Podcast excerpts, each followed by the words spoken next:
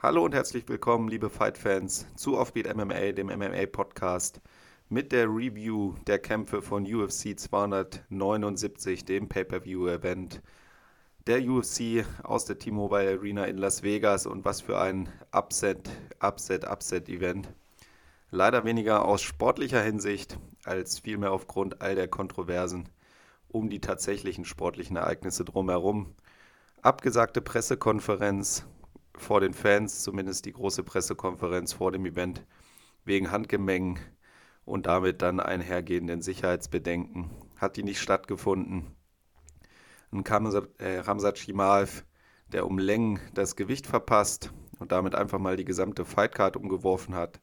Also ganz, ganz viel passiert und ich will versuchen, für euch das Ganze aufzubereiten. Es gibt viel zu sagen, auch gerade zur Kamsat-Thematik, bezüglich des verpassten Gewichts. Das werde ich auch tun, aber aus Respekt den sämtlichen Kämpfenden gegenüber will ich das dann erst im Rahmen der Kampfaufbereitung seines Kampfes tun. Ähm, jeder Kämpfer, finde ich, auf der Maincard hat es verdient, dass wir uns seinen Kampf individuell angucken und immerhin haben die ersten beiden Kämpfe ja auch so stattgefunden wie geplant. Das heißt, die konnte ich auch, äh, oder ich konnte alle Kämpfe tippen, aber diese beiden Kämpfe kann ich zumindest auch mit dem Ergebnis vergleichen, mein Tipp gegen das Ergebnis halten. Das will ich auf jeden Fall tun und ich glaube, wir sollten auf die Kamsa-Thematik dann zu sprechen kommen, wenn wir auf seinen Kampf eingehen. Von daher lasst uns mit der Fightcard starten, wie sie stattgefunden hat, nämlich gleich mit dem Kickoff-Event der Maincard Johnny Walker gegen Ion the Hulk Kute Laber. Ganz viel Spaß bei der heutigen Podcast-Folge und let's dive into it. Fightcard UFC 279 aus der T-Mobile Arena in Las Vegas mit dem ersten Kampf. Viel Spaß!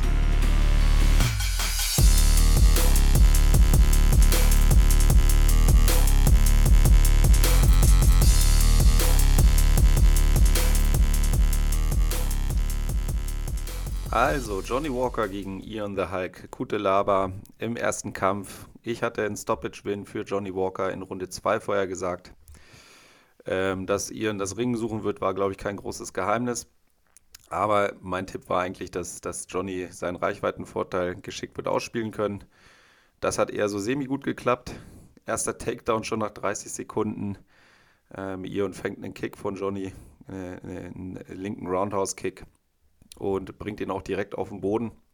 Johnny Walker aber mit guten Hits, Fäusten und Ellbogen vom Boden aus gute, enge Fullguard, wo er seine ganze Größe auch ausgespielt hat. Die langen Beine hat immer einen guten Winkel an der Hüfte gehabt von Gute Lava, der sich so kaum aufrichten konnte, um, um sein Ground and Pound abzufeuern, für das er ja auch so bekannt ist.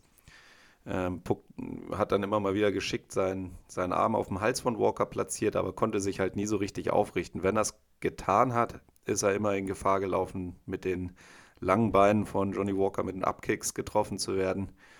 Ähm, ja, lässt sich dann wieder in die Fullguard fallen, äh, lässt Schläge, äh, versucht Schläge abzufeuern, versucht in eine Full Mount zu wechseln, äh, wo äh, Johnny Walker geschickt mit der Hüfte einmal ihn hochschiebt. Er rutscht quasi oben drüber, äh, versucht dann noch den Armbar, hat auch den Arm, aber verliert den, den Grip und so landet Johnny Walker dann in der Top-Position. Und da hat er dann auch nochmal gezeigt, was der Größenvorteil ist der physische Vorteil mit sich bringt, hat da deutlich mehr Kontrolle über Kutelava gewonnen, hat sich auch sofort den Rücken genommen. Äh, Kutelava sich nochmal aufrichten können, ganz geschickt ähm, ähm, sind sie quasi im Stand gelandet. Johnny Walker aber immer noch auf dem Rücken. Kutelava versucht es mit Footstumps, äh, ihn, ihn irgendwie zu, zu beeindrucken, aber Johnny Walker slammt ihn dann auf den Boden, hat sofort beide Hooks drin, kontrolliert ihn vom Rücken aus und wechselt dann ganz geschickt Schläge mit Choke-Versuchen. Was dann auch dazu führt, dass er mit noch circa 45 Sekunden auf der Uhr und dann auch den, den Rear Naked Choke eingeloggt bekommt. Gute Lava kämpft nochmal gut 20 Sekunden gegen den Choke an, muss dann aber abklopfen. Johnny Walker feiert mit seinem Warm Dance, bei dem er sich ja auch schon mal die Schulter ausgekugelt hat, seinen Sieg. Also Finish in Runde 1 durch Rear Naked Choke von Johnny Walker. Ich hatte ihn auch als Sieger in diesem Kampf gesehen. Gute Lava war zwar zwei, äh, minus 210 Favorit in dem Kampf, just saying, aber Äh, ich lag richtig. Johnny Walker gewinnt gegen Ian The High Cote Lava auf zu Kampf Nummer 2.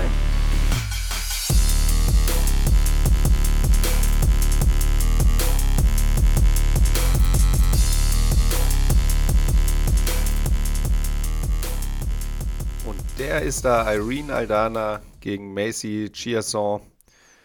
Der Ladies-Kampf für den Abend und absolut sehenswerter Kampf gewesen, meiner Ansicht nach.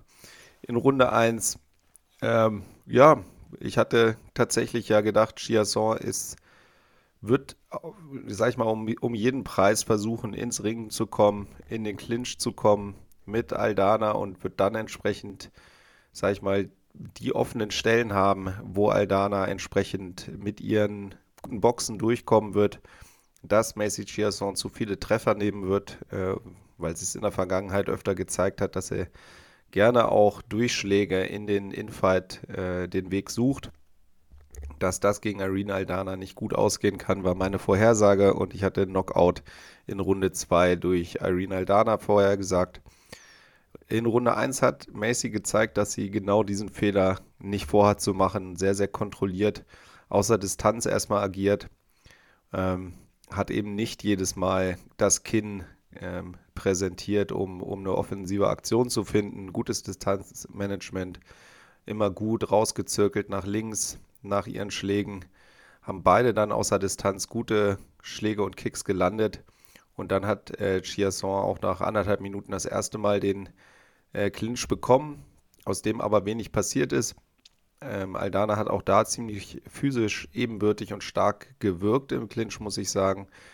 Ähm, hat jetzt nicht unbedingt zu, zu weiteren Clinch-Versuchen eingeladen, aber ähm, Chiasson wusste natürlich, dass sie, dass sie ähm, den Takedown wird suchen müssen, weil ich glaube, ausstriken war klar, wird sie Aldana nur schwer können. Hat das auch geschafft nach dreieinhalb Minuten. Ähm, äh, gute, guter Takedown-Versuch. Ähm, hat äh, Aldana Richtung äh, Ringecke getrieben, ziemlich hart gepusht auf jeden Fall, äh, bis in den Ring Takedown auch gezogen und hat ist dann aber selber auf den Knien gelandet. Aldana ist ein Stück weit über sie drüber gerutscht und hat direkt einen Armlock einlocken können. Ähm, also das Fatale war tatsächlich der Arm über den Kopf gestreckt von Chiasson, direkt im Armlock gelandet von Aldana. Und die hat den auch sehr, sehr hart eingeloggt, äh, den Arm auch deutlich überstreckt. Ähm, Chiasson noch geschickt die Beine letztlich von Aldana ähm, äh, weggedrückt, um, um gewisserweise den Winkel so zu verbessern, dass halt diese Overextension vom Arm nicht mehr da war. Ähm, sah dann kurz aus, als, als hätte da auch ein Tap dabei sein können. Aus meiner Sicht war es keiner, jedenfalls kein eindeutiger. Hat einfach versucht, die Beine entsprechend so zu bewegen, dass, dass der Winkel für Aldana nicht mehr da ist. Äh, Hat es dann auch geschafft, tatsächlich äh, aus dem Armbar rauszukommen. Aldana saß dann kurz nochmal auf ihrem Kopf, ist geschickt in Side Control dann gewechselt. Hat diesmal dann den rechten Arm von Chiasson attackiert mit dem Amerikaner. Sich dann aber, ähm, als sie gehört hat, okay, nur noch 10 Sekunden auf der Uhr, hat sie sich dann tatsächlich die letzten Sekunden ähm, Schläge aus der Situation für Chiasson. Arm war isoliert, war offen für Schläge, hat nochmal ein bisschen Schaden gemacht, bevor die erste Runde vorbei war. Klare Runde für Aldana, aufgrund dessen, dass sie eigentlich, also für mich war es kriminell, zweimal den linken Arm so fies im, im Armbar gehabt, dass, dass man kaum hingucken konnte. Also, dass der Arm noch dran war, war schon ein Wunder. Klare Runde für Aldana die Runde in Ecke von Chiasson sagt auch, du hast diese Runde verloren. Das war, glaube ich, auch ziemlich eindeutig und für jeden zu sehen. Und so startet Chiasson in die äh, zweite Runde, weiß sie ist deutlich eine Runde hinten und jeder Zuschauer fragt sich, ob der linke Arm überhaupt noch zu benutzen ist. Das hat sich ziemlich schnell geklärt gehabt. Chiasson kam sehr, sehr motiviert aus der Ecke, hat gleich ein Feuerwerk abgezündet, ähm, gute Schläge gelandet, äh, sowohl linke als auch rechte gerade. Man hat gemerkt, beide Arme sind wieder, sind wieder fein. Gute, gute Kicks gelandet, Aldana aber auch kein Stückchen zurückgewichen. Gute, gute Schlagwechsel in der Ringmitte, ähm, gut zirkuliert. Aldana weiterhin die, die ein bisschen mehr das Tempo vielleicht angibt oder die Ringmitte dominiert. Aber Chiasson zeigt sehr, sehr schnell, dass sie, dass sie noch voll im Kampf ist. Ähm, hat dann auch noch 50 Sekunden ihren ersten Takedown bekommen. Aldana allerdings sofort das Bein eingeloggt.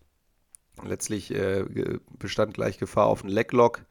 Ähm, und so endet die oder äh, landet dieser Scrap quasi daran, dass Chiasson so halb den Rücken hat, aber ihr Bein immer noch unter Kontrolle äh, und in Gefahr von Aldana ist. Also Leglock oder auch ein, ein Enkel, Enkellock war äh, die ganze Zeit, ähm, ja, äh, stand offen. War ziemlich äh, äh, ver, verzwickte Situation für beide Kämpferinnen eigentlich. Aldana dann mit geschickten Ellbogenschlägen nach hinten immer wieder auch äh, Chiasson da unter Druck gesetzt. Die dann allerdings so peu à peu ihre Position durch, durch äh, geschickte Bewegungen verbessern kann, das Bein dann auch frei bekommt und den Rücken sich von Aldana nehmen kann. Hat dann auch beid, kurz beide Hooks drin, bevor sie zum Body Triangle äh, switcht, um einfach die Position zu sichern.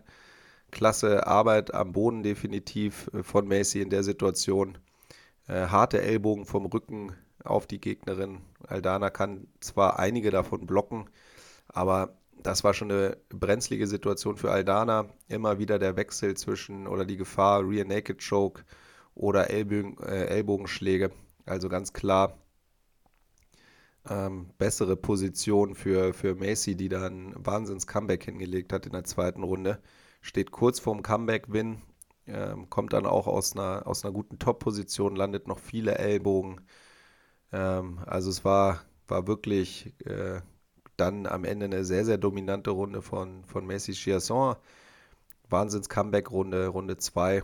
Die Menge weiß es auch zu schätzen, feiert, feiert beide Kämpferinnen und in der Situation vielleicht Messi noch ein Stück weit mehr, die da wirklich gezeigt hat, mit meinem Arm ist alles in Ordnung, mit meiner mentalen Verfassung sowieso ich bin hier noch nicht raus aus dem Kampf.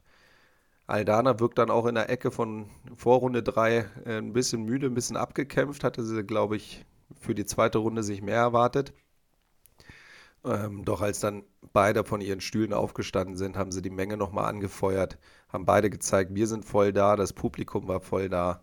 Also, wer mir nochmal sagt, dass, dass, dass Damenkämpfe langweilig sind, den würde ich da gerne mal 30 Sekunden mit diesen beiden Damen in einen Ring sperren oder mit einem der beiden und mal gucken, ob er das nach 30 Sekunden immer noch langweilig findet.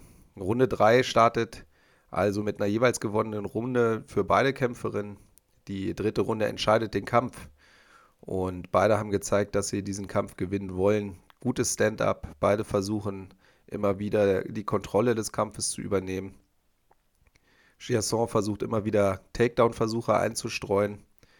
Ähm, erste wird noch gut, gut abgewehrt von Aldana, die dann auch aus dem Boxen immer wieder die etwas besseren Treffer landet. Definitiv ähm, haben ihr dann auch den Respekt von Chiasson zurückgebracht, die dann erst nach zwei Minuten ähm, auch mal eine richtig schöne linke Gerade selber landet in Runde 3, aus der sie dann auch unmittelbar eigentlich in den Takedown geht. Und Aldana weiß in dem Moment, okay, wenn die Runde für mich auf dem Rücken endet, dann wird es schwer, hier nach Punkten zu gewinnen. Und hat sofort Aktivität vom Boden aus gezeigt. Also kurz ein Submission-Versuch und dann aber Ellbogen vom Rücken aus, die Chiasson dann dazu bewegt haben, nochmal aus der Position zu gehen, sich aufzurichten und, und der Versuch, die, den Winkel ein bisschen zu verbessern, bevor sie wieder runtergeht. Aldana dreht sich geschickt mit und setzt dann vom Rücken aus liegend zwei, drei Abkicks zum Körper an und auf einmal geht Chiasson etwas eigenartig zurück und zu Boden. Ich dachte erst, jetzt hat sie ihr vielleicht irgendwie das, das Knie zerlegt oder so. Und der Referee erkennt sofort, dass da was passiert ist. Er geht dazwischen, bricht ab, noch bevor Aldana richtig nachsetzt. Ähm, und Chiasson ist auch liegen geblieben, hat sich gekrümmt. Erst die Zeitlupe hat gezeigt, was wirklich passiert ist. Einer der beiden Abkicks war ein schöner rechter Tritt mit dem Hacken direkt zur Leber. Also tatsächlich einer von überhaupt erst drei Abkick-KOs in der UFC und der allererste Abkick-KO, der zum Körper ging. Der Hacken hat sich wirklich komplett in die Leber gebohrt. Zeitlupe war brutal. Der Körper macht zu. Chasson krümmt sich zusammen. Steht natürlich nach einer Minute wieder, aber in dem Moment ist der Körper, ist der Körper ausgeschaltet. Vollkommen richtig vom Referee dazwischen zu gehen. Beide auch danach sehr, sehr sportlich miteinander, sehr, sehr fair, haben klasse Kampf abgeliefert. Das war wirklich großer, großer Sport. Hat Spaß gemacht zuzuschauen, viel, viel Fairness nach dem Kampf, harter Austausch während des Kampfs. Genauso wünscht man sich Kampfsport. Hut ab vor den beiden Damen. Aldana gewinnt Runde 3 durch Knockout. Ähm, auch ich hatte Aldana per Knockout vorne gesehen, wenn auch in Runde 2 nach Runde 3, statt nach Runde 3. Aber dennoch würde ich mir sagen, würde ich sagen, kann ich mir da einen Punkt anrechnen. Also die beiden Kämpfe, die wir tippen konnten, die so stattgefunden haben, wie sie getippt wurden, lag bei beiden richtig. Jetzt kommt quasi der wilde Teil der Fightcard, der so nicht geplant war. Und da springen wir auch mitten rein in Kampf Nummer 3 dieser Fightcard. Viel Spaß!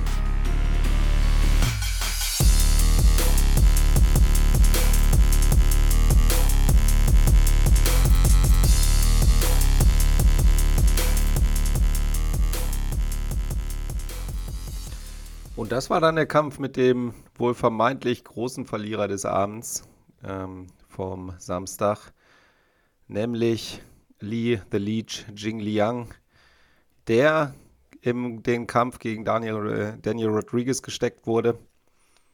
Wenn ein Kämpfer, wie in dem Fall Hamzat Chimaev, so das Gewicht äh, verpasst und die äh, Kämpfe neu kombiniert werden müssen, kann es nicht aufgehen, was das gleiche Gewicht angeht.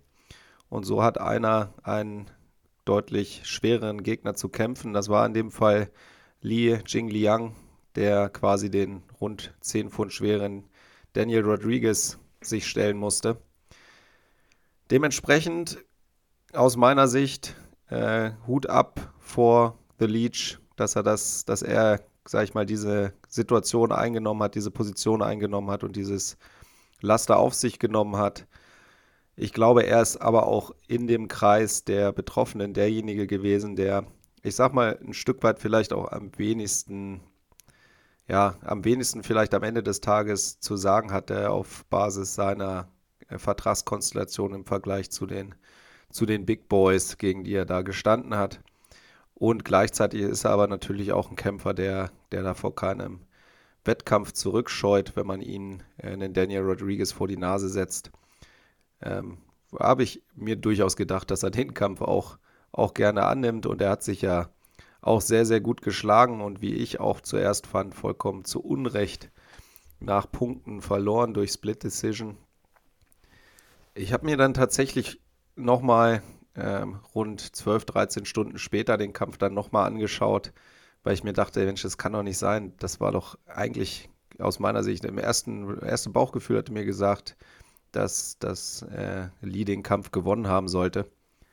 Im Nachhinein betrachtet, ich glaube, man ist gerade dadurch, dass er halt diese, diese äh, für ihn schlechte Position eingenommen hat, in diesen sauren Apfel gebissen hat und einen deutlich schweren Kämpfer gekämpft hat, hatte ich, glaube ich, diesen Kampf auch so gesehen, dass der Gegner ihn eigentlich deutlicher dom hätte dominieren müssen, um diesen Kampf zu gewinnen dass da deutlich mehr Schlagpower hätte sein müssen. Und natürlich ist das auch so gewesen. Am Ende sind Ringrichter aber natürlich angehalten, so einen Kampf objektiv zu scoren. Und da muss ich nach zweiten Ansehen schon sagen, dass das äh, Ergebnis durchaus vertretbar ist. Also das waren durchaus sehr, sehr enge Runden. Und The Leech hat keine der Runden so eindeutig gewonnen, dass ich jetzt sage, das war äh, ganz, ganz klar falsch gecallt. Also wie gesagt, erste Bauchentscheidung war ganz klar genau die. Aber ich will jetzt auch nicht groß in Fight-Details eintauchen. Ich glaube, wenn man tatsächlich die erste Runde, wenn man den Leg-Kick als, als Niederschlag wertet, kann man die erste Runde äh, The Leech geben. Nichtsdestotrotz hat auch die für mich äh, Rodriguez eigentlich mehr dominiert. Er hat immer die Pace gesetzt, er hat mit seinem Jab viel getroffen, hat auch viele äh, Leg-Kicks gelandet, gute, gute Treffer dabei gehabt, immer mal wieder. Ich glaube, beide haben halt gut gescored und von daher war es für mich relativ ausgeglichen und ich hätte diesen kleinen, kleinen Edge tatsächlich bei Rodriguez gesehen, weil er halt mehr die Pace gemacht hat als, als Lee. Ähnlich in der zweiten Runde äh, hat er für mich auch die Pace gemacht, wenn man am Ende diesen Takedown, dieser gefangene Kick, wo er ihn hinten rüber wirft in den letzten zwei Sekunden äh, tatsächlich als Takedown wertet, kann man auch die Runde wieder anders geben. Aber ja, so waren es halt, halt drei Runden, wo ich sage, kann ich bei keinem so richtig sagen, wer sie gewonnen hat. In der letzten Runde war ich tatsächlich beim Live-Schauen etwas enttäuscht, dass äh, D-Rod, wenn er vermeintlich vielleicht sogar hinten gelegen hat auf den Scorecards, da nicht noch viel mehr auf die Entscheidung gegangen ist. Also ich glaube, jeder weiß, wie seine linke, wie seine linke wirkt, wenn sie trifft. Er hat fast immer nur über den Jab agiert, der, sehr, sehr, sehr präzise war, aber die linke ist die Wirkungshand bei ihm und wenn die gesessen hätte, und das hat er aus meiner Sicht viel zu selten probiert, dann hätte er diesen Kampf auch, auch noch klarer gestalten können. So war es eine sehr, sehr knappe Niederlage für Lee, ein sehr, sehr knapper Sieg für D-Rod aus meiner Sicht nicht so unverdient, wie ich es tatsächlich in, aus dem Bauch raus, aus, erster, aus erstem Reflex gedacht habe. Dennoch denke ich, kann man sagen, umstrittener Punktsieg für, für D-Rod.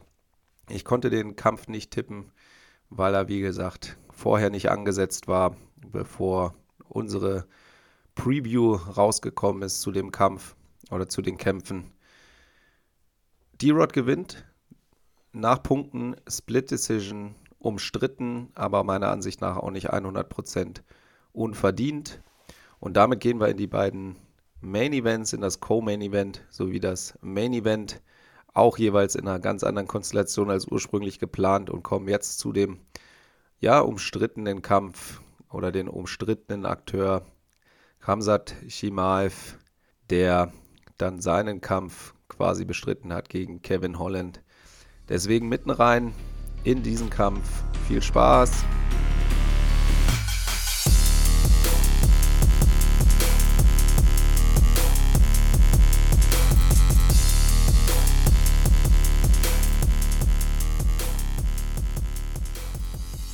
Wie gesagt, Ramsat Chimaev, ich glaube, das Upset dieses Kampfwochenendes steigt auf die Waage, zeigt 7,5 Pfund zu viel an lächelt das Ganze weg mit einem Not Too Bad. Ich glaube, damit ist er relativ schnell vom absoluten Fanliebling aufgrund seiner Darbietung zum absoluten, ja, ich sag mal, verhassten Kämpfer der UFC geworden. Das wurde ihm dann auch das gesamte Restwochenende relativ klar, immer lautstark ausgebuht vom Publikum und natürlich aus meiner Ansicht nach auch wirklich nicht zu Unrecht.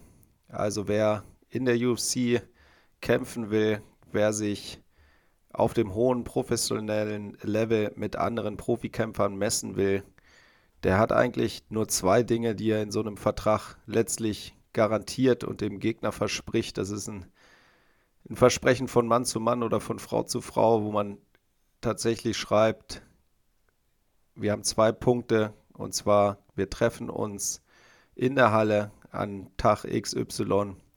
Wir stellen beide sicher, dass wir an dem Tag da sind und wir stellen beide sicher, dass wir nicht mehr als x Kilo wiegen. Ja, wie soll man sagen, auf 50 Prozent dieser Versprechen hat Ramsat Chimaev nicht einzahlen können. Seine Erklärung und auch sein respektloser Umgang mit der Thematik im Nachgang ist auch meiner Ansicht nach nur schwer zu entschulden. Also da irgendwo dann zu sagen, der, Doktor hätte ihn zu früh ge, gestoppt. Also wenn er, wenn es so ist, wie er gesagt hat, dass er, dass er irgendwie um zwischen 4 und 5 Uhr morgens vom Doktor äh, sein Weight Cut beendet wurde, einfach weil er deutlich dehydriert war und er schafft es irgendwie bis mittags um 10 oder 11 bei 7,5 Pfund über dem Gewicht zu sein, dann ist auch klar, dass er deutlich vom Gewicht weg war, als der Doktor eingeschritten hat. Und das ist dann auch meiner Ansicht nach nur nachzuvollziehen, wenn jemand so deutlich weit weg ist vom, vom Weight Limit, was er erreichen sollte und schon deutliche Zeichen von Dehydrierung zeigt, dass dann auch der Doktor einschreitet. Also man kann es ganz einfach abkürzen. Er hat auf dem Thema nicht geliefert. Seine Aussagen danach auch respektloser Natur in Richtung Nate Diaz. Er sei Drogendealer und Drogenkonsument und vollkommen unprofessionell. das er ja auch schon im Vorfeld immer wieder hat durchklingen lassen. Da kann man einfach nur sagen, Junge, das ist, das ist einfach peinlich. Ja? Also du, im Endeffekt ist er zu dieser Show aufgelaufen, hat eine große Lippe riskiert. Das ist fast vergleichbar mit, dass da jemand vor dir steht und dir sagt, er reißt dir den Kopf ab und beim Losrennen rutscht ihm die Hose in die Kniekehle. Er stolpert und schlägt sich die Vorderzähne aus. Ja, das ist einfach nur lächerlich, wenn man dann leider nicht mal auf dem Thema Gewicht liefern kann und dass man so deutlich vorbeiliefert an dem, was abgesprochen ist. Es gibt viele, kann viele Gründe geben, warum so ein Weight Cut nicht funktioniert. Und es wird auch da gute Gründe gegeben haben oder zumindest mal Gründe gegeben haben. Aber dann hat man meiner Ansicht nach den Kopf einzuziehen und zu sagen, ich konnte auf dem Thema nicht abliefern. Es tut mir leid, das und das waren die Gründe. Es ist vollkommen respektlos, die Art und Weise, wie er das Thema verkauft hat und wie er auch im Nachgang noch gegen Gegner austritt und die als unprofessionell deklariert. Ein Nate Diaz, der in 19 Jahren Profikampf immer Gewicht gemacht hat. Einmal gegen Rafael dos Anjos hat er auch im ersten Wiegen lag er auch, auch drüber, hat danach noch nachgeholt, hat trotzdem 20 Prozent seiner Gage abgeben dürfen an, an Rafael dos Anjos. Aber solchen Leuten Unprofessionalität vorzuwerfen, in seinem sechsten UFC-Kampf so massiv am Gewicht vorbeizuschießen und sich selber als den professionellsten Kämpfer verkaufen zu wollen und andere schlecht zu machen. Das fand ich einfach nur sehr, sehr arm von jemandem, der so genial kämpfen kann. Ähm, ist schade. Ich hätte mir bei ihm eine andere Kombi an, an Kämpfer gewünscht, tatsächlich. Ähm, er hat hier meines Erachtens nach die Karte gespielt, dass er irgendwo äh, versucht hat, aus einer Situation, in der man gesichtswahrend mit Respekt seinem Gegenüber, gegenüber rauskommen kann, hat er die Route eingeschlagen, dass er eher einen auf Bösewicht machen will, der über den Dingen steht. Zu Recht kriegt man dann auch die Reaktion. Ich weiß nicht, vielleicht ist es ihm auch recht, vielleicht ist es einfach seine Taktik, damit umzugehen. Am Ende verkaufen sich Kämpfe ähm, hauptsächlich dadurch, dass jemand einschaltet. Und da kann auch der Hass der eigenen Person gegenüber äh, durchaus hilfreich sein. Von daher glaube ich, kann man an das Thema, oder sollte man an das Thema einen Haken machen. Äh, liebe Kämpfer, haltet euch einfach daran, auf den beiden Themen, die ihr mitzubringen habt, zu einem professionellen Kampf in der UFC, nämlich an dem Datum kämpfen wir und so und so viel Gewicht dürfen wir maximal haben. Versucht euch dran zu halten. Alles andere finde ich immer wieder schade. Dann trefft euch halt irgendwo und kämpft miteinander und sagt, ey, Gewicht ist, ist vollkommen egal. Aber lasst nicht den einen einen harten Weight Cut und für Nate Diaz ist das heutzutage auch nicht mehr das die leichteste Übung, das Gewicht im Weltergewicht hinzubekommen. Er hat ja auch ab und zu mal Leichtgewicht gekämpft, hat sich dafür entschieden zu sagen, hey, ich kann besser abliefern auf, auf im Weltergewicht. Und das ist meine Gewichtsklasse.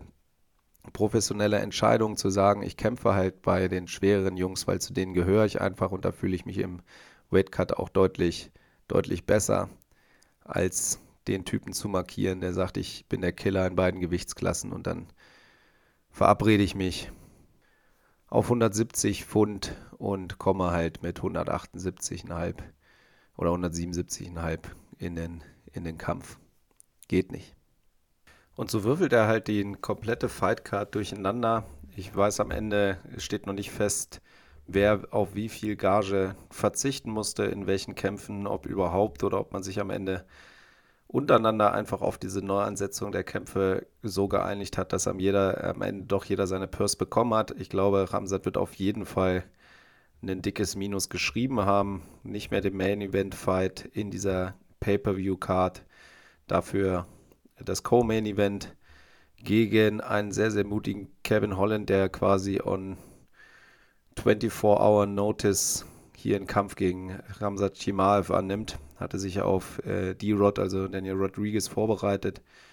Aber ich glaube, für ihn auch durchaus eine, eine große, große Chance gewesen, gegen den absoluten Hype-Kämpfer Nummer 1 im Moment, Ramsat Chimaev, anzutreten. Ich glaube, viel zu verlieren hat er da nicht gehabt. Und von daher für mich auch jetzt durchaus verständlich, dass er gesagt hat, er, er nimmt diesen Kampf. Es gab ja auch einiges im Vorfeld an bösen Worten zwischen den beiden, wo sich allerdings dann auch immer wieder zeigt, dass das natürlich ein Stück weit Heißblütigkeit vorm Kampf ist. In keiner Weise großartig respektlos, glaube ich, die beiden einander gegenüber. Haben sie auch im Ring relativ schnell klar gemacht, dass man ganz normal abklatscht vor dem Kampf, dass man sich sagt, hey, Respekt, dass du hier den Ring mit mir teilst heute. Ich glaube, von da an war dann im Ring alles vollkommen fair und natürlich eine vollkommen dominante Vorstellung von Ramsat in diesem Kampf. Nach zwei Sekunden, glaube ich, war der Takedown schon gesetzt. Clever, natürlich, Kevin hätte versucht, den Kampf in der Distanz zu halten, hätte da, glaube ich, auch sehr, sehr gut aussehen können gegen Ramsat Chimaev, aber das ist das hätte, hätte Fahrradkette gegen einen Mann, der einfach weiß, im Ring dominiere ich sie alle, am Boden dominiere ich sie alle.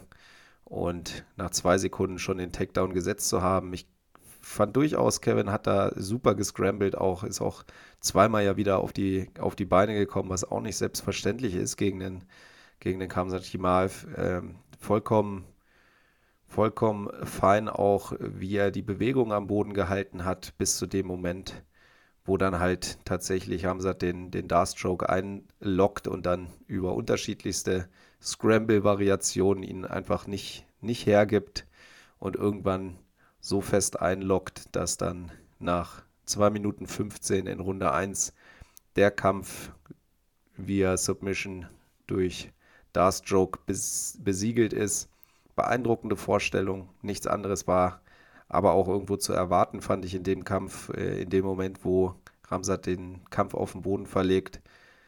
Also Black Belt in Jiu-Jitsu hin oder her.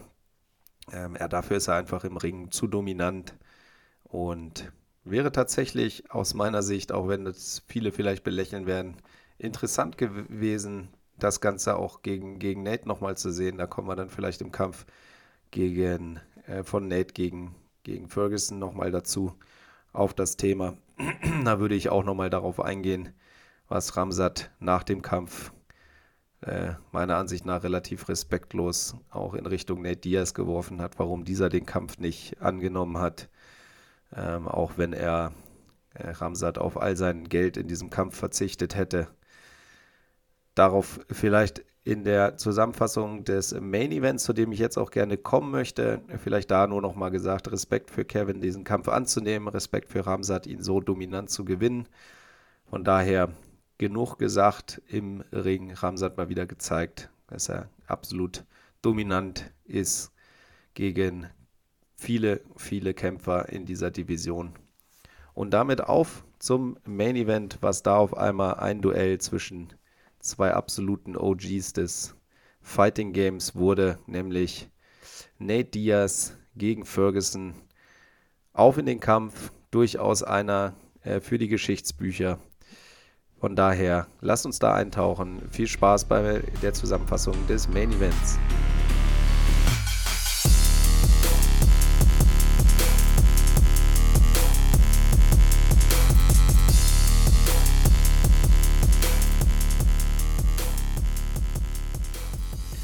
Und die Analyse dieses Kampfes würde ich gerne mit dem Punkt beginnen, den Ramsat Chimaev äh, nach dem seinem Kampf dann und nach dem Kampf von Nate Diaz aufgebracht hat.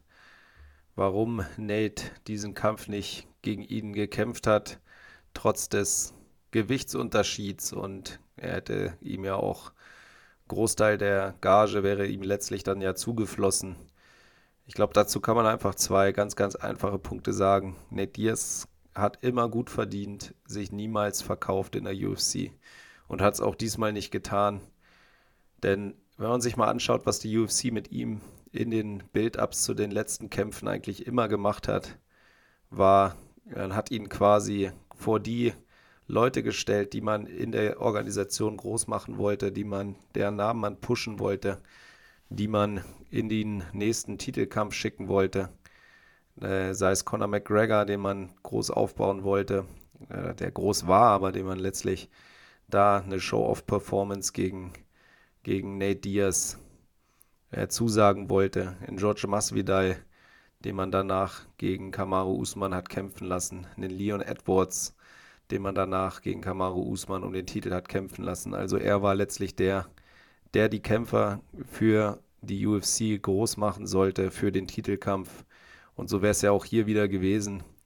Im Endeffekt super undankbar für Nate eigentlich nie einen Gestaltungsspielraum in der Auswahl seiner Gegner. Und er hatte oftmals deutlich interessantere Gegner im, im, im Blick. Klar, Leon ist jetzt mittlerweile Champ. Ähm, hat aber auch keiner, glaube ich, so erwartet in dem Kampf, vor dem Kampf gegen Kamaru Usman. Conor McGregor war schon groß, ohne Frage. Nichtsdestotrotz war es immer so, dass man, dass er sich die Matchups eigentlich nur begrenzt aussuchen konnte und es für ihn auch nur begrenzt attraktiv war, jedes Mal den Kämpfer zu kämpfen, der gerade als der neue große Killer der Division galt. Hier hat er hat man ihm nochmal vor die Wahl gestellt und das wohlgemerkt für seinen letzten Kampf in einem Vertrag. Er ist auf einen sehr, sehr großspurigen Hamzat Chimaev äh, gestoßen, der ihm keinerlei Respekt gezollt hat vor dem Kampf, der dann so deutlich das Gewicht nicht packt. Und im Endeffekt wird Nate Diaz gefragt, ob er mit jemandem, der sich zu einem unbewaffneten Kampf verabredet, mit einem Messer kommt, ob er gegen den kämpfen möchte oder nicht, oder ob er die Alternative ergreift und einen Kampf, der auch schon lange eigentlich mal hätte stattfinden müssen, nämlich Nate Diaz gegen Tony Ferguson kämpfen möchte. Äh, Tony Ferguson, dem er gegenüber, glaube ich, deutlich mehr Respekt mitbringt als einem Hansa Chimaev gegenüber und das nicht wegen der den kämpferischen Leistungen, sondern einfach wie jemand auftritt seinen Gegnern gegenüber, was er ihnen Respekt zollt und auch einfach wie lange jemand so erfolgreich im Geschäft ist, wie es halt auch ein Tony Ferguson ist. Ich glaube, es war ein absolut würdiger letzter Kampf für Nate Diaz in der UFC. Und von daher irgendwelche Anforderungen eines noch sehr, sehr jungen Ramsab Timaev, der ist ja einfach, der, der, man muss es einfach sagen, du hast den Kampf verloren. Du hast den Kampf auf der Waage, hast du ihn verloren. Also zeig den notwendigen Respekt, dass dein Gegner halt nicht sagt, meine Güte, was sind schon siebeneinhalb Pfund, lass es uns trotzdem machen. Nein, ich glaube, das hast du dir im sechsten UFC-Kampf noch nicht verdient, dass jemand sagt, er möchte seinen letzten UFC-Kampf nach 19 Jahren erfolgreicher UFC-Karriere gegen dich bestreiten, der es nicht mal packt, auf der Waage abzuliefern vor dem Kampf. Von daher, das meine ehrlich gemeinten Worte zu dieser Thematik. Und damit soll es das auch gewesen sein über Hamzat, denn hier sind zwei Protagonisten am Werk gewesen, die es verdient haben, dass man sich auf sie konzentriert. Im Main Event Nate Diaz gegen Tony Ferguson. Hier jetzt nochmal meine kurze Analyse zu diesem Kampf. Runde 1 startet mit zwei konzentrierten Strikern. Man äh, merkt ziemlich schnell, warum man diese Kämpfer einfach liebt. Das ist, weil sie halt vielleicht nicht diesen 190% Killerinstinkt vom ersten Gongschlag mitbringen, sondern weil sie sich halt erstmal einnisten auf einen schönen Stand-up-Fight, wo beide einfach die absoluten Tools mitbringen, um den äh, über lange Zeit interessant zu gestalten. Beide absolute Cardio-Maschinen. Nate hatte sich ja auf einen Fünf-Runden-Kampf vorbereitet, Tony auf einen Drei-Runden-Kampf, aber trägt fünf Runden eigentlich immer in sich, kann lange, lange Zeit mit hohem Output kämpfen. Von daher war das vielversprechend. Von Anfang an hat man auch gemerkt, die beiden wollen sich erstmal auf eine vernünftige Schlagdistanz einpendeln. Tony wie immer mit sehr unkonventionellen Bewegungen, genauso Nate. Beide ja immer welche, die ein bisschen showboaten, immer ein bisschen weird zum Gegner stehen, ihm immer fast so halb den, den Rücken zudrehen in vielen Situationen. Interessant fand ich durchaus, äh, wie scharf Nate seine 1-2-Kombinationen immer wieder geschlagen hat und immer wieder gesehen hat, er weiß genau, wie er den Gegner auch mit Wirkung treffen kann. Ähm, in Runde 1 noch alles ein bisschen früh, um den Gegner da wirklich anzuklingeln, aber durchaus immer wieder schön durchgekommen mit ein paar Kombinationen. Gut die Kicks von Ferguson gecheckt, der ja gnadenlos äh, ist bezüglich Leckkicks. Auch in dem Fall wieder Schienbein auf Schienbein, schnell Platzwunde am Schienbein von Tony Ferguson. Von da an viel Blut im Spiel. Auch das ja was, was man durchaus erwarten konnte in diesem Kampf. Kämpfe mit Tony Ferguson werden immer blutig und Nate Diaz tendiert eigentlich dazu, selber auch immer sehr, sehr schnell zu bluten. in dem Fall, und das war das nächste Beeindruckende, was ich schon mal vorwegnehmen will, hat er da gerade gegen den Tony Ferguson, den Master der Cutting Elbows, ist er, ist er sehr unbeschadet durch den Kampf gekommen, was für mich auch nochmal zeigt, dass er, dass er 1A vorbereitet war auf diesen Kampf. Und es wäre durchaus interessant gewesen, ihn gegen, gegen Ramsat zu sehen. So hat er für mich Runde 1 durchaus dominiert, weil er einfach sauberer getroffen hat. Tony hat sich da öfter auch ganz, ganz weird weggedreht. Meine macht er, wie gesagt, häufig. Aber mittlerweile wirkt das Ganze nicht mehr ganz so schnell und elegant, sondern äh, ein bisschen träge und dann manchmal schon echt ein bisschen Sorge hat, ob er jetzt wirklich mit dem Rücken zum Gegner kämpfen will, was ja schnell auch mal zu einem Kampfabbruch führen kann. Von daher aus meiner Sicht die erste Runde war bei Nate super interessante erste Runde, einfach weil beide immer wieder immer wieder weirde Aktionen einfach einfach parat haben und ein sehr sehr abwechslungsreiches Striking zeigen. Und in Runde 2 dann Tony Ferguson etwas mehr im Vorwärtsgang, vielleicht noch als in Runde 1. Immer wieder äh, ist er der, der ein bisschen mehr, mehr Druck macht, auch ein, zwei Mal mit schönen Kombinationen durchkommt, bis Nate ihn dann auch einmal schön überm rechten Auge cuttet. Von da an läuft Tony da das Blut immer wieder ins rechte Auge, was ihn äh, deutlich zu behindern scheint, aber es zeichnet sich da schon schnell ab, dass, dass Tony immer wieder mit massiven Leg-Kicks immer wieder Schienbein an Schienbein geht, also ohne jede Gnade und ohne jede Rücksicht auf eigene Verluste und obwohl selber schon relativ komprimiert am Bein, äh, geht, er, geht er trotzdem da immer wieder voll mit den Leckkicks vorne weg. Äh, immer wieder im Follow-up mit auch schönen, schönen Treffern in Schlagkombination. Insgesamt glaube ich trotzdem eine ausgeglichene Runde durchaus äh, ohne große Vorteile bei einem oder dem anderen zu sehen. Ich hätte trotzdem vielleicht einen leichten Vorteil bei Ferguson gesehen, vor allem im Vergleich zu Runde Nummer 1. Und in Runde 3 setzt Tony Ferguson da weiter an, wo er aufgehört hat, nämlich mit brutalen Legkicks. Dann ziemlich schnell, nicht mal eine Runde vorbei, sitzt einer direkt wieder rechtes Schienbein auf rechtes Schienbein und du siehst eine ganz klare Reaktion bei Nate Diaz, der da einen kurzen Moment wirklich richtig zusammenzuckt und humpelt. Unüblich für ihn auf jeden Fall, dass er so eine Reaktion zeigt, aber da hat man gesehen, wie diese Kicks einschlagen. Tony Ferguson vollkommen, ja, unbeeindruckt von diesen Impacts, die er ja auch selber genauso nimmt wie der Gegner. Ähm, brutaler Typ. Ich meine, wer irgendwo damit trainiert oder sich da schon mal verletzt hat, dass er gegen Metallstangen kickt mit den Schienbeinen, ähm, der ist dann irgendwann vielleicht doch mal abgehärtet, wenn er sich nicht selber verletzt. In dem Fall hat Nate das zu spüren bekommen und man hat auch gemerkt von da an immer wieder der Versuch von, von Tony, immer wieder zu diesem rechten Bein von Nate Diaz durchzukommen mit Inside Leg Kicks, Schienbein gegen Schienbein. Oft genug ist ihm das gelungen. Nate Diaz aber bis auf diese eine Reaktion zeigt sich von da an eher unbeeindruckt davon, bleibt weiterhin vollkommen im Vorwärtsgang. Also diese beiden Typen sind wirklich äh, ja, von der Hölle geschmiedet. Also da beide sehr, sehr gut im Einstecken, lassen sich da nichts, nichts anmerken und gehen durchs Feuer. Und egal welche Schmerzen, ich meine, jetzt Schienbein hatte danach, sah aus wie ein Ballon, war aufgeblasen ohne Ende und trotzdem hat er danach auch bei den Leckkicks, die er ge genommen hat, äh, nicht mehr groß gezuckt. Jeder, der das mal erlebt hat, wie sich das anfühlt, ein so stark geschwollenes Schienbein zu haben und da tritt dir noch jedes Mal jemand drauf. Also beeindruckend, diese beiden Männer einfach wahnsinnig, wahnsinnig zäh und stark haben sie hier auch gezeigt. Runde 3 meiner Ansicht nach wieder sehr, sehr ausgeglichen. Äh, Nate kam immer wieder mit schönen Schlagkombinationen durch, immer wieder ein bisschen Showboating, was er ja macht, dass er dann seine Hände oben am Ring ablegt und den Gegner kommen lässt, immer versucht, ihn ein bisschen reinzulocken, bis er sich dann schnell umdreht und wieder in der Schlagkombination äh, landet.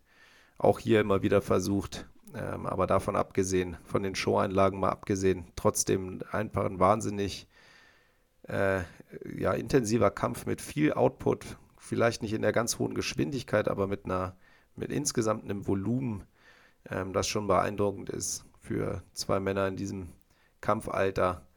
Wahnsinnig cardio-intensives äh, Fighting und Runde 3 meiner Sicht, Ansicht nach ausgeglichen. Insgesamt würde ich äh, Nate Diaz vorne sehen äh, nach den drei Runden. Und damit ging es dann quasi in den Championship Rounds, auf die Nate Diaz ein Stück weit vorbereiteter war, vielleicht als Tony Ferguson. Aber wie gesagt, Tony irgendwie über, die, über das Cardio zu schlagen, ist schon eine Herausforderung für sich. Aber gucken wir uns an, was Runde 4 mit sich gebracht hat. Und so gehen wir also in Runde 4 und Nate Diaz übernimmt wieder vollkommen den Vorwärtsgang in dieser Runde, drängt Tony Ferguson immer wieder zurück mit schnellen Schlagkombinationen, wo Tony am Ende oftmals mehr wegrennt, als dass er sich diesen, diesen Schlagkombinationen stellt. Ich meine, das ist für ihn auch nicht super unüblich, aber in der Phase landet äh, Nate viele Treffer und irgendwann sieht sich Tony gezwungen, es mit dem Takedown zu versuchen und er sich versieht, äh, lockt Nate den Guillotine-Choke ein, zieht ihn zu Boden, also nimmt den Boden sehr, sehr gerne und freiwillig in Kauf, hat den Guillotine-Choke drin, legt die Beine um, um, um Tony Ferguson, um die Spannung auf den Nacken zu bringen. Und Tony kann nur noch abtappen. Bezeichnenderweise bei 2 Minuten und 9 noch auf der Uhr in Runde 4. Also 209, der District, den Nate ja repräsentiert mit viel, viel Stolz. Stockton, California, hartes Pflaster, aus, von dem er kommt, dem er immer treu geblieben ist, wo er mit seinem Bruder Nick, ja, mit der Fight-Schule, äh, die Nick Diaz Academy zusammen aufbaut, äh, zurückgibt an die Community, die ihm, glaube ich, jetzt nicht viel, viel Positives gegeben hat, aber wo er einfach sieht, dass es, dass es Hilfe braucht. Also 2 Minuten 09 in Runde 4. Submission Win von Nate Diaz über Tony Ferguson äh, mit Guillotine Choke. Und ganz ehrlich, da hat man gesehen, auf was für eine Art von Kampf Nick sich vorbereitet hatte. Ich meine, dass er ein Submission-Spezialist ist, das weiß man. Aber dass er genau diese Submissions sehr, sehr hart trainiert hat, die von einem offensiven Ringer kommen, der versucht, ihn per Single oder Double Leg Takedown auf den Boden zu bringen. Also genau auch die Art, wie, wie Ramsat seine Attacken fährt. Der Kopf rutscht unter den Arm von, von Nate und er lockt instinktiv sofort den Guillotine-Joke ein, kriegt auch einen richtig guten Winkel drauf. Also das sah schon sehr, sehr gut trainiert aus. Mich hätte es wirklich interessiert zu sehen, wie sich Nate Diaz gegen Ramsat schlägt. Ähm, ich glaube, generell wäre es schön gewesen.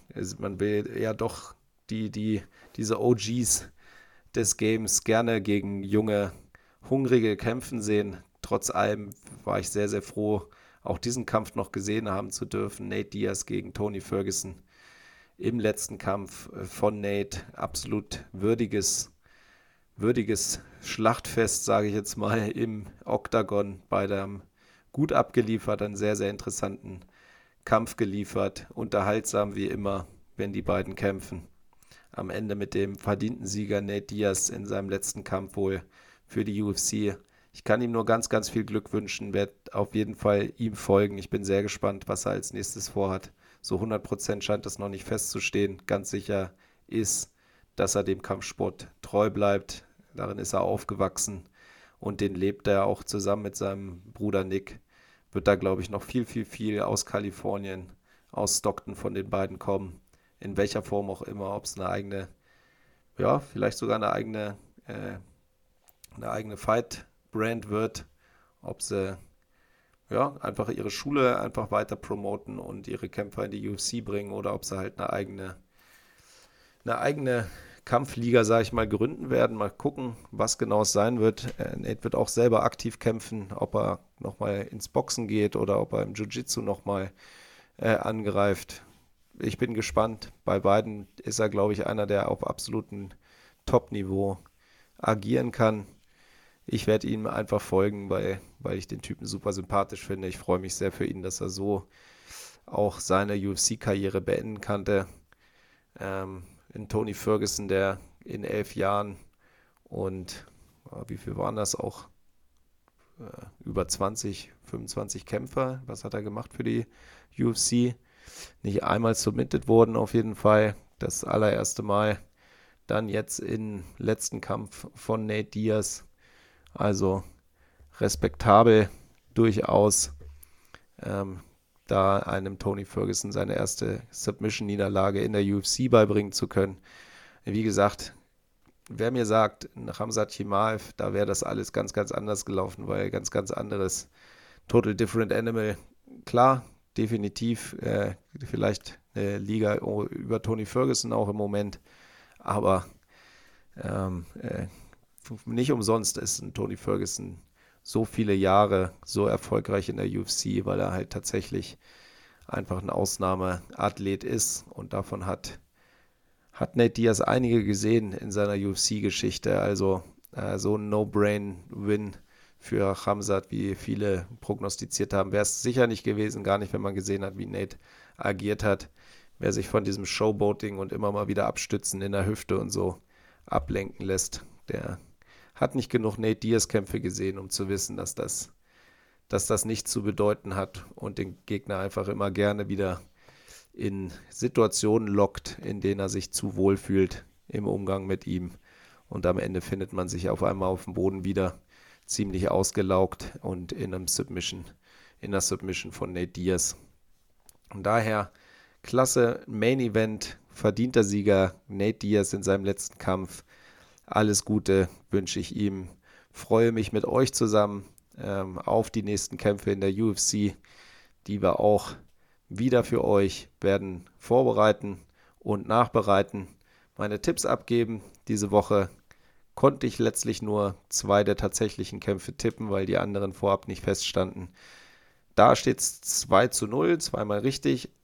Und aus der Vorwoche stehe ich ja mit 2 zu 3. Das war nicht, nicht unbedingt mein Tag im Tippen. Stehe ich insgesamt 4 zu 3.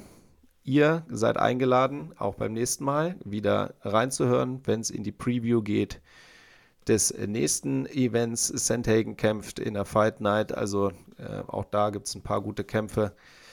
Tatsächlich muss ich euch allerdings mitteilen, dass wir diese Kämpfe aussetzen werden. Wir gehen in eine kurze Sommerpause, in Sommerurlaub äh, für 14 Tage und werden uns dann wieder melden also die nächsten beiden Events werden wir aussetzen und dann zurückkommen in drei Wochen.